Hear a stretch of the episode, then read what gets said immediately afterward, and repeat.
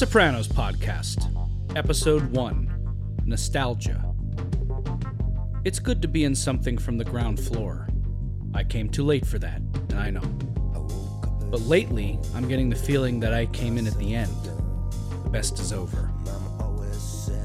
That quote is by Tony Soprano in the first episode of The Sopranos, titled simply Pilot. This episode was written and directed by series creator David Chase, and that is what we are talking about today, folks. The pilot. Just, uh, I'm Chris D'Amato. I'm here with, uh, Paul Mancini. and Jordan Hugh. and uh, we're going to be discussing the uh, first episode, season one, episode one of The Sopranos, the beginning of the end, uh, as uh, as we'll come to call it. Um, The Phantom Menace. exactly. Yes. Oh boy. um just uh let's start here guys. Just initial just like gut initial reaction to this episode. What would you you know just like flying shooting from the hip. Overall impression of the first episode of the sopranos as a pilot and as a first chapter of this 86 chapter epic. Uh, it's an incredibly rich um, story that introduces us essentially to one character. I think it introduces the other characters, but unlike other stories in which we say follow like a gang drama, like at a hospital or a law office or something like that, this is a story where everything threads out from the one trunk of Tony Soprano and his experience. And the premise of the show, best premise in the history of dramatic TV, is depressed gangster in therapy. That's it. That's what we're dealing with. I think it's a it's a tremendous uh, uh, monument to characterization. Really, what Paul said hits it on the head. We're really just introduced to Tony, uh, his world, and how he feels about the people in his life, and everyone is only as important. Uh, as they are to Tony specifically in this episode. Uh, very wisely, the episode is written and constructed in such a way that uh, Tony is basically a surrogate for the viewer. Uh, So we are really experiencing things as he would. That's not to say that other characters don't have uh, a profound life of their Yep. own. We do see that already. But really, we're trying to see things from Tony's pers- Tony's perspective. Wh- why does he need therapy? Why uh, is he in danger? Why is there something more complicated than just the gangster we've seen so many times in so many other stories? Yeah, absolutely. And um you, you know what's what's interesting about this episode I was talking with Paul a little bit before we started recording um is that uh, one of the things I did when I was watching it was I kind of mapped out how many plot threads we get here. And if you look at it from one angle, it's an incredibly dense episode. There's a lot going on here. I counted seven plots in this episode as far as like individual story threads that could have some payoff later. Uh, but really, it's also at the same time just one plot thread, and that is a day in the life of Tony Soprano and, and who is this guy, what's he dealing with, and why is he in therapy. Uh, David Chase uh, quoted in an interview with Peter Bogdanovich, uh, and I'm I'm I'm paraphrasing a little bit here, but the central conceit of The Sopranos is that American life has become so savage and so selfish that even a mob guy can't handle it anymore. Um, and I That's think great. with that, That's great. Yeah. yeah, I mean that's just that's that's the show in a nutshell. Really, is is just that um, an a, a gangster wading his way through modern American life. And on that note, I want to ask you guys. I have I have thoughts on this, but before we really start getting into the nuts and bolts here, why do you think? Because when you have a gangster show, I know some people who are really into drama, but may not give The Sopranos a, a chance, at least off the bat, because it is a gangster show. So making it a gangster story uh, is a bit of a risk in some regards. Some not not so much in others because gangster stories are very popular uh, in, with with many audiences. But some people, it's it's it's like a ooh a gangster another gangster thing. So why is the story of a gangster? Why is a gangster character? the best vessel for the story that we're going to get in this pilot and over the next 86 episodes. I'll start off by saying that I, I've been actually just uh, reading some work by David Mamet on his own writing, and he loves writing about thieves. Um, he he sees thieves in American Buffalo. He sees thievery in the work that the guys are doing in the office in Glengarry, Glen Ross, and I think that um, being outside the law and not having its various protections is immediately interesting for your characters in terms of the stakes. It's immediately interesting in terms of the characterization that is so rich in the show, as Jordan um, just pointed out. Um, for me, also, I think that we've already referenced Richard II a couple of times. Um, and there's that moment in the play when he says, For God's sake, let us sit upon the ground and tell sad stories about the death of kings, and has to accept that this power that he has has become so ethereal that it really doesn't matter. And there are these moments in this show that I connect to so much where Tony is at the apex of his power as a criminal and he comes home and his kids shit on him and his wife doesn't buy his lies and it feels so compellingly human to me that um, I do connect with it and that's one way in which it's not like other gangster stories Right. it's very different and it, it it taps into something else that I really think is it results in some very funny scenes for sure and it it makes for good drama so that's where I'm at with it Yeah, I have to really sort of weigh how heavy I want to go with the response here because there's there's so much to unpack. You're very correct in saying it's a very dense episode, Chris. Uh, dense not just in terms of how many plots it begins, but also in the symbolic groundwork it lays for the entire series. Um, th- those chestnuts are already planted. Um, really difficult. Why a gangster story? I think the gangster story is the American story the gangster is a, a, figure who is an iconoclast. He's a he's a rugged individual.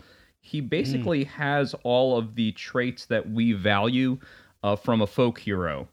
Um, yes. And I think the gangster has kind of supplanted the cowboy as being the de facto American hero figure. And I love westerns, and they're still producing great westerns. And we can have a whole chat about Deadwood as being a great show too. But I think one of the things that make uh, Tony interesting and the people that are in his life interesting is because, as as Paul said, they exist outside of the law and they have to rely on their own individual power as well as how much they can rely on one another and each other's loyalty because there's something about them that exists outside of uh, mainstream society. So right. they are, in a way, um, an outcast community, and Tony is essentially the king of that outcast community. And um, even when he is triumphant, ultimately in the big picture, he's still the underdog.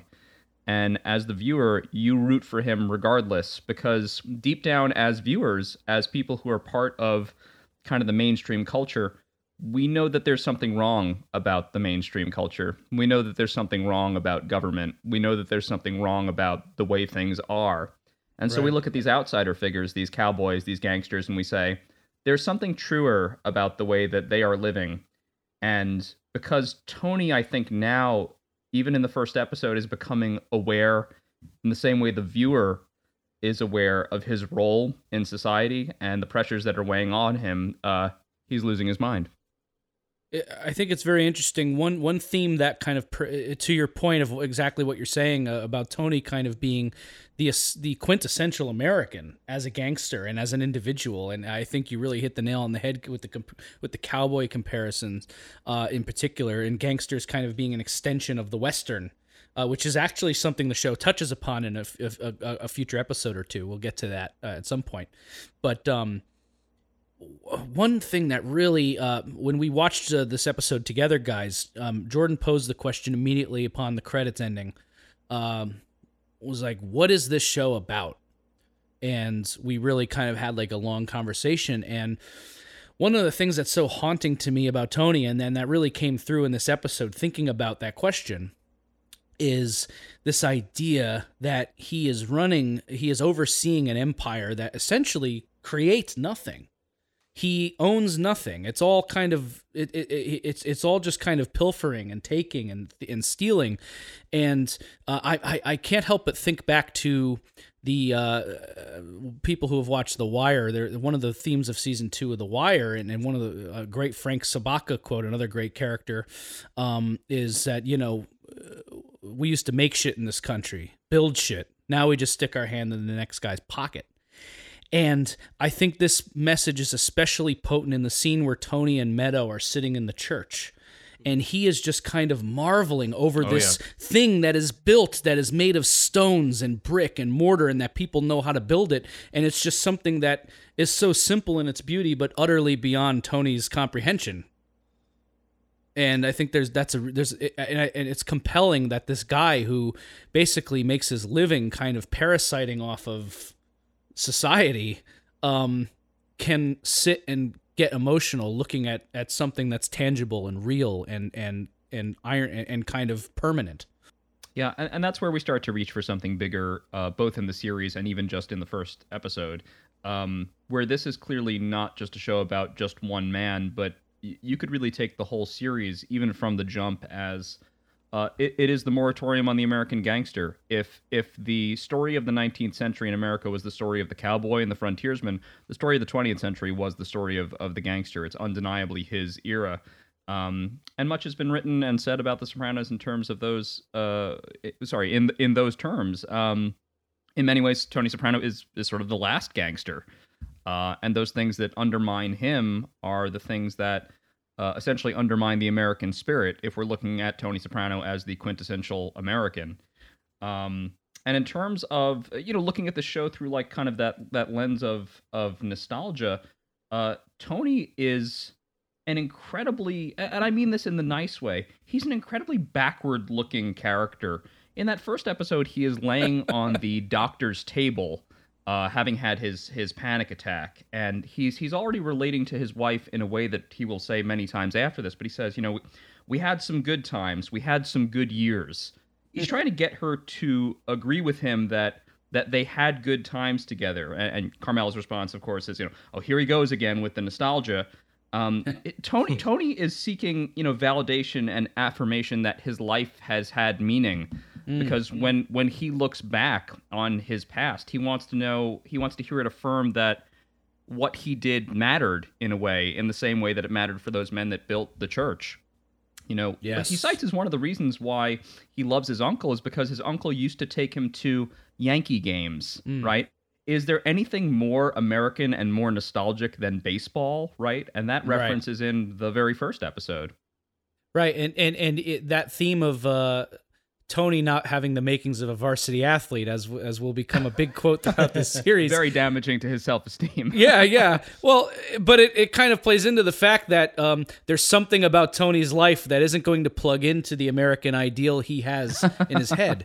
You know what I mean? It's like he's already kind of like an outsider. Like he, he talks in the very first minutes of the episode about how um, he's in many ways better than his father, but he he lives in a much bigger house than Johnny Boy Soprano ever lived in. He's doing better than his uncle Junior. Um, but at the same time, like there's some kind of like pride and and you know that Ju- while Tony has hit bigger heights, Junior and Johnny Boy came up in the quote golden age of the mob. Uh, and it's interesting that though they had probably less material success than Tony, they were in the better era f- as far as Tony's concerned. Right, and uh, that that golden era over the course of the show will also be demythologized, deconstructed, as only this show with its uh, wit and um, and depth can do. I, I I commune so much with what you guys have been saying. I think that in that image of him, as you both mentioned, um, looking at the church and what it meant and the the meaning that it gave to the lives of his ancestry his ancestry um, reminds me of something else that I remember David Chase saying at some point that essentially he thought The Sopranos was a show about people who had quote made a deal with the devil end quote and if that's a simplified proper way of looking at it I think it's so useful um, to look at it that way. And I would then take it one step further and say that I think just about everybody on this show wants it both ways. They want the benefits of the deal and they do not want to have to live with it. Um, they don't want to have to see um, the way in which they are parasitic. They don't want to have to see the way in which they are hypocritical. Um, one of the first set of images that we'll see in the show is coming through the Lincoln Tunnel, as I did when I was riding out here to hang out with you guys, um, and driving through this landscape of northern New Jersey. It's not pretty. Yeah. It's industrial, it's kind of marshy, it's ugly, and then you get into some of these nice neighborhoods, but outside is the grift and the grime that pays for it. Um, Well, that th- dichotomy will be with us throughout the entire series. So it's very important, I think, to the show that Tony Soprano is not a city gangster. Yes. He is a suburban Well, I mean, that's gangster. that's the central conceit of the whole opening sequence. Is it's Yeah. like this is not your New York City mob story. This is a Jersey. This is a guy from the Jersey suburbs, you know. And um, yeah, I I, I really love the poeticism of that, uh, Paul. I forget which source this was. I wish I could remember it uh, um, off the top of my head, but I remember reading something. It might have even just been some internet forum. I don't know that. Um, one of the reasons.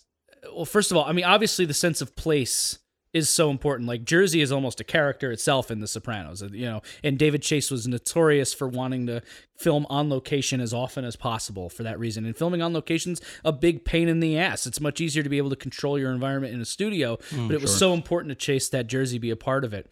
Um, but I, I remember th- this is maybe this is true, maybe this isn't. But I remember an interesting theory that one of the reasons um, Tony and Carmela named their daughter Meadow is because the concept of a meadow is so foreign to the uh, to the like world that they live in. It's something peaceful and pastoral and, and kind of reminiscent of the past.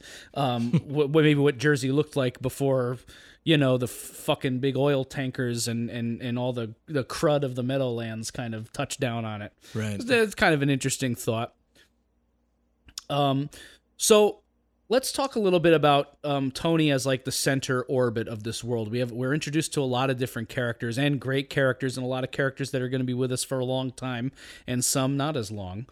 Um, but uh, we kind of have Tony as like the center, and then uh, spinning around him, we have Doctor Melfi, we have uh, Carmela, we have his nephew Christopher, we have Uncle June, uh, and um, I, I think one of the subjects I'd like to talk about, especially with this episode, is how The Sopranos juggles the mundane with the life and death stakes of being a gangster. And going back again to what we're talking about, this the importance of this being a gangster story. I, I think it's really fascinating, and, and no scene in this episode to me um, gets this point across of uh, more than Tony Soprano planning a bombing at his daughter's volleyball game. Yeah. I mean, and The Sopranos is rich with moments like that where you're just in something that anyone can recognize doing the most unrecognizable thing possible. Any thoughts on this idea and, and other examples of it?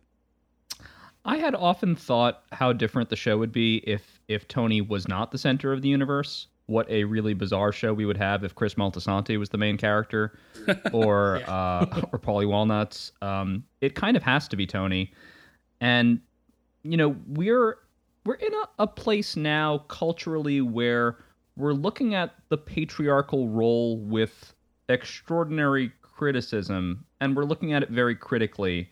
And I actually I, I think The Sopranos may have helped to launch some of that discussion in terms of how shows are written and what kind of people these shows are about. When we talk about the um, uh, what what do they call this role? The the, the problematic hero or the anti-hero? Um, you know, Tony was the, first in in many to follow him as being um, a, a character whose whose morals were very flexible uh, but whose beliefs were strong. Uh, That is to say, Tony has a code that is uniquely his own, and it's the code by which he lives by, and also that allows him to kind of compartmentalize his life in a way that uh, he can manage everything. And I think the stressors that um, affect Tony, even from the outset in this first episode, is when those worlds are starting to press against each other because there's so much pressure in each one of them individually. What I'm saying is, it kind of has to be Tony as the main character in this show, and the show really only functions because he is the protagonist. That is to say, the source of his panic attacks are not any one thing that come from his mob life, or from his home life, or from his past, or how he wants to be perceived. It has to be all of those things expanding beyond the point where he knows how to process these things anymore. So, as we're introduced to each new character and how they function as part of the machine of Tony's mind, we become interested in those people as individual components that are breaking him down. And I hmm. think that's really important. And I think it creates a lot of really beautiful parallels between being, you know, offended or disrespected by someone that works for you as a member of the crew versus being uh, disrespected by a member of your own family and how you need to remember to deal with those things differently and how it almost seems like Tony is taken out of himself for a moment when he realizes he has to shift gears there. Um, it, it's important that he is the decider. It's the important that he is the father not just of his home family but of his uh, his mob family as well. Mm. I think those points are uh, so important about Tony as the linchpin and a person that we're following and we're tracking as he uh, struggles and tr- tries to change up his v- various uh, ideas of how to handle each situation point by point. Um, the the image of him planning the bombing with Silvio at the volleyball game is great. It's one of many, and it not unlike Jordan uh, earlier referenced the scene with the MRI scan. Among the many scene, things that that scene is, it's very funny. Um, oh yeah, there are a lot of scenes like that where something is like either quirky or there's a mismatch, mm. and I think it also brings it back to again something else that other shows have tried to do. I don't know that they've quite done it, where it's playful and the characters are hypocritical in wanting something both ways. Tony wants to be a dad and he wants to be respected as a gangster yeah. um, and wants to be respected and loved as a friend. He he's manipulating people from the word go in this episode. There is no romanticism about this character who he is or how he is. I think as jordan says we do like him because of what he's struggling with and because he's smart.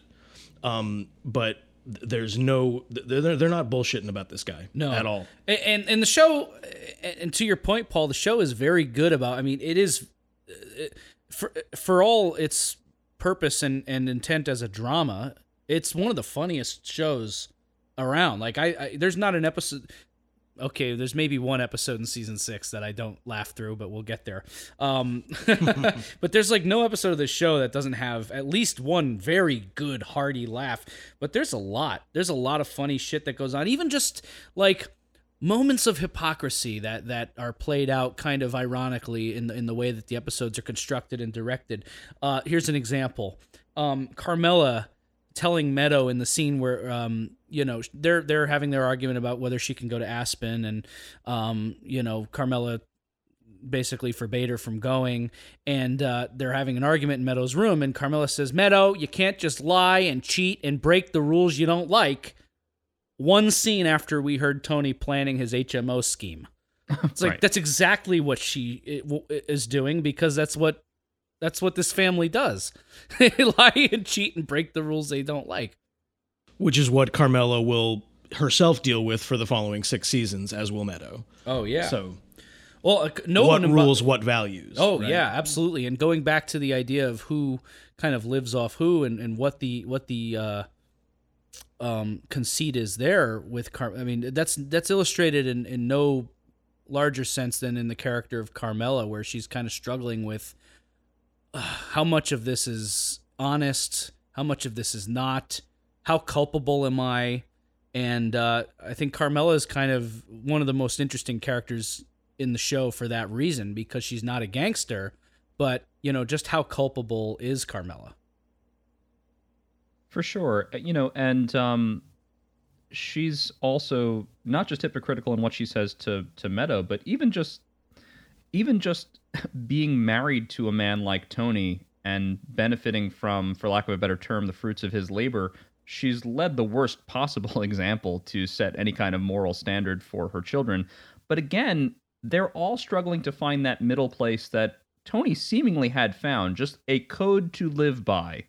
Mm. Yes, we lie, we cheat, we steal, but there are certain things we don't lie and cheat and steal about. Um, you know, there's uh, there's Meadow trying to figure out what her relationship is with her mother now that she knows exactly what her parents are up to. And Anthony has not yet been awakened to that yet, but he's certainly about to be.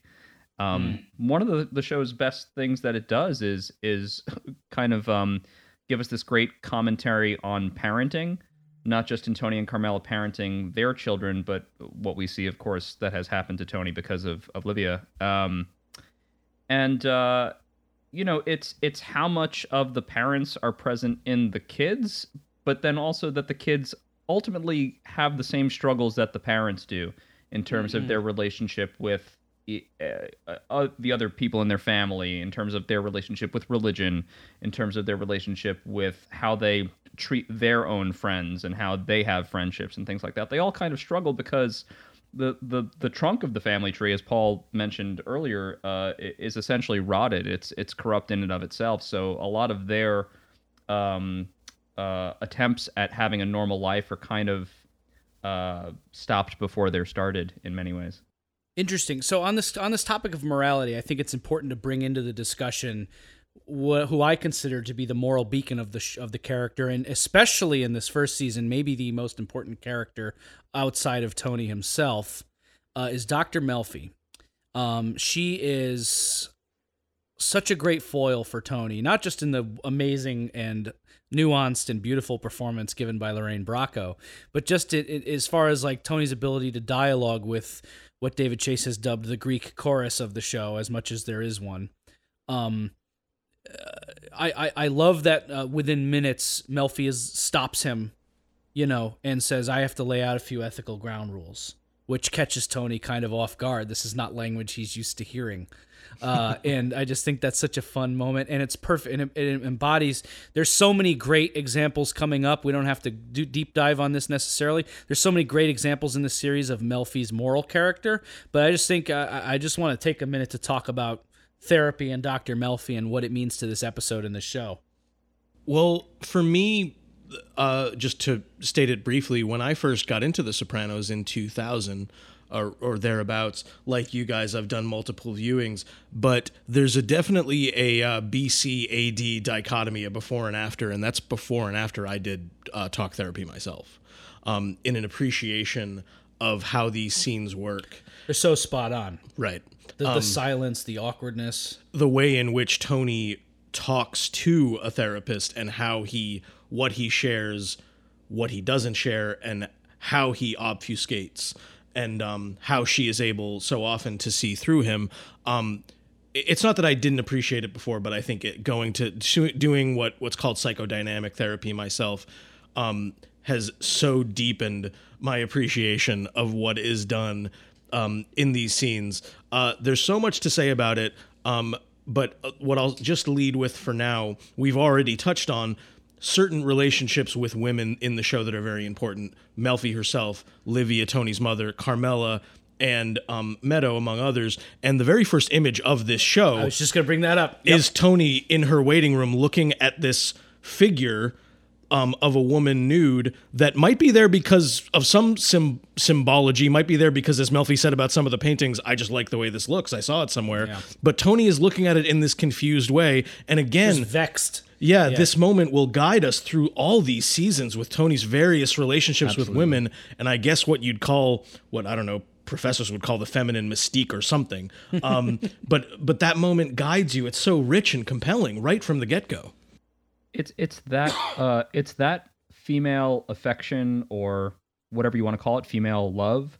It, it's that thing that eludes Tony for the entire series, and I think it's it's really at the core of what makes him incomplete um, I refer to that statue in the waiting room as as others have. They they just call it the goddess. Uh, some people do. I, I oh, think that that's pretty profound. I think Tony is uh, seeking to worship, but also seeking to be understood by the women in his life, and and that hole was first put there, of course, by by his mother. Um, mm. So that's you know that's that's already existing. Let's talk a little bit. Uh, one of the funny things about the way the show was marketed, especially in the first season, is like they didn't know how to market a show like this because it was so refreshing and new. So it almost had this kind of like campy, like uh, I watched the trailer for the first season, and it's just like it, it could have been like a new comedy directed by Billy Crystal. It really just had like that vibe in the commercial. It was so like upbeat and weird. and uh, the the marketing materials like if one family doesn't kill him, the other one will. Uh, we spent a lot of time so far in the podcast talking about Tony's relationship with his immediate blood family. I'd like to take a second and, and dip a little bit into the mob family and, and how that uh, how how those dynamics are unfolding in this first episode. Uh, just a couple quick comments from me, and then I'll pass it to you guys. I I um I love, especially. I mean, I and and again, I don't want to get into spoiler territory here, but um, two of my favorite characters in the whole show are Chris Moltisanti and Uncle Junior. Um, and uh, I think we get a, a, hell of an introduction to both these guys. It's a big, big episode for Chris, uh, in that he's he's doing his first kill for Tony. I mean, he's this is the moment when you're in the mob and you kind of give up a piece of your soul for for this thing of ours, as it's called. Um, and of course, Junior is just like he's a force, man. He's a force to be reckoned with. He just represents that old guard, and he's nasty and he's tough, and he's driven in toto by his insecurities. Um, so I mean, just any kind of comments or thoughts on the mob family, the the uh, the uh, capital F family. My takeaway is largely the same um, in that both Chris and Uncle Junior really have a good deal of development in this one. Um, and for now, I think I would just again put a pin in some of the imagery of Chris doing the murder that he does, and then looking at the various posters that are in the uh, butcher shop and um, seeing again the image of the self and the image of I think again the kind of various iconoclast Americans, be they Humphrey Bogart, to use that term again, iconoclast that Jordan used earlier, and the way that one sees themselves represented, the way that one sees themselves in media, the way that one sees themselves as larger than life that will guide us through Christopher's whole journey. Again, mm. um, it's so beautifully rendered. Um, so I just want to put a pin in that for now because I'm I'm certain we'll come back to it. Yes, Jordan. Yeah, so so on on Uncle Junior and, and Christopher, who I agree are amazing, amazing characters, obviously, uh, and and they have such a such a presence so early in the show. Um, I again see them through how Tony must see them because he does want to be so respectful and so reverent of what has come before and junior is that in total right? He's mm-hmm. everything that is before. He uh, totally encapsulates all that is the tradition that is there and we're we're kind of looking at how well how are the old timers doing in this show? You know not not too good. They're they're pretty cranky. They're pretty grumpy. Uh, i think they are very bitter about their lack of power or how their empire has shrunken over time and I think Tony's looking to preserve as much of what is left as possible. And then Tony's looking at what's coming up next. Who's coming around the corner? What are hmm. these new kids like? And Chris and oh god, Brendan. I mean, you know, he he sees what's coming, and I think he sees what he has to do to maintain a sense of legacy beyond himself. And I think Chris's incompetence is one of the greatest threats to Tony's uh, character, to to what he sees his his legacy is going to be. Legacy is so important to Tony because again, he's he's mired in nostalgia. He wants people after him to think about the things he did and think he was a great man. He wants to be sainted like his father is sainted.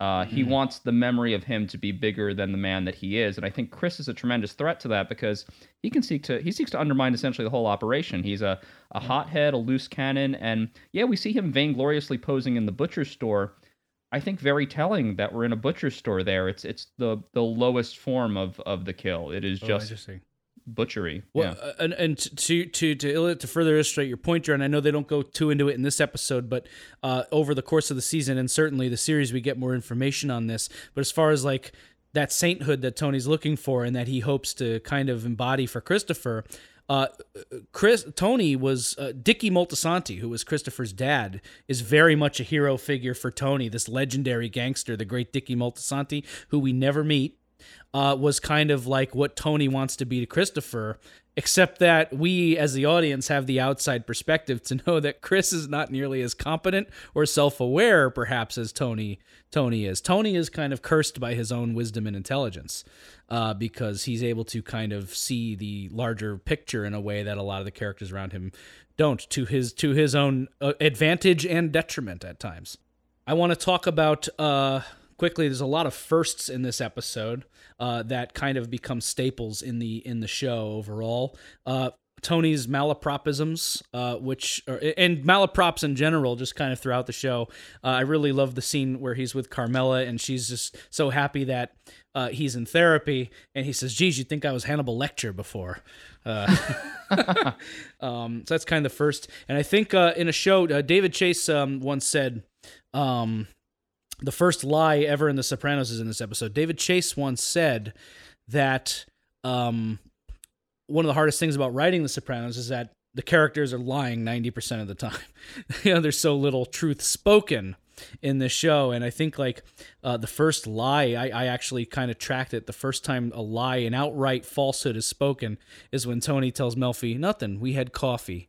Just totally lying about it. And then we see what happened. He goes and beats the shit out of Mahaffey in a co- darkly comic scene um, that kind of kicks off that whole storyline. It has occurred to me before that maybe some of Tony's malapropisms might be intentional. I get this from my own father, who uh, does this on purpose. Uh, he has never referred to John Travolta by his proper name. He only ever calls him John Revolta. I used to correct him a lot when I was a kid, and then I realized he was doing it on purpose. And because I have like I'm the first member of my family to you know graduate college and go on beyond that and all that stuff. Um, I think I wouldn't call it resentment, but one of the things my dad loves to do is to make fun of me for that. Uh, the fact that I'm always reading, the fact that I'm interested in a lot of scholarly pursuits and he will go out of his way to either mispronounce actors' names or movie titles or new technology and things like that. And I, I wonder if there's some kind of uh, I'll put it out to you guys. Do you think there's a kind of a pride a little bit in the Italian American culture of seeming to be not academic, not not unintelligent, oh, just mean, like kind of taking kind of taking the piss out of some of those higher academic references or cultural references. Like Hannibal Lecter is is a case in point one. My dad would definitely say something like that. Absolutely. I, you know, whether they're intentional or not, I definitely don't want to get too.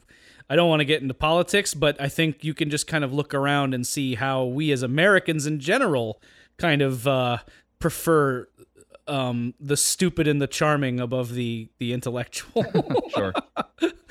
right. I mean, well, and also at some point, without getting ahead of ourselves, um, to to utilize Jordan's point mm. um, about say pursuing academia in college. Um, Meadow Soprano will likely be the first person in the Soprano clan to come to that point. And when she starts talking in academic language, it's really funny. Mm. And then various characters taking the piss, as Jordan says, with her is also really funny. And I think at that level, they are absolutely doing it deliberately. Um, there's something to that for sure. And there's something to Tony's specific attitude in the way that he um, takes the piss, as you say, and the way in which he is smart, even though he's not educated mm. um, in the traditional sense. Yeah. I mean, he did have a semester and a half of college but uh, that's that's right. Yep, yep. Um, I want to kind of start bringing this uh, full circle here and kind of bring it bring bring things to a little bit of a close. Uh, I'll get like any kind of last thoughts or any lingering themes or elements of this episode you guys want to discuss. But let me just throw this out there as kind of a fun question.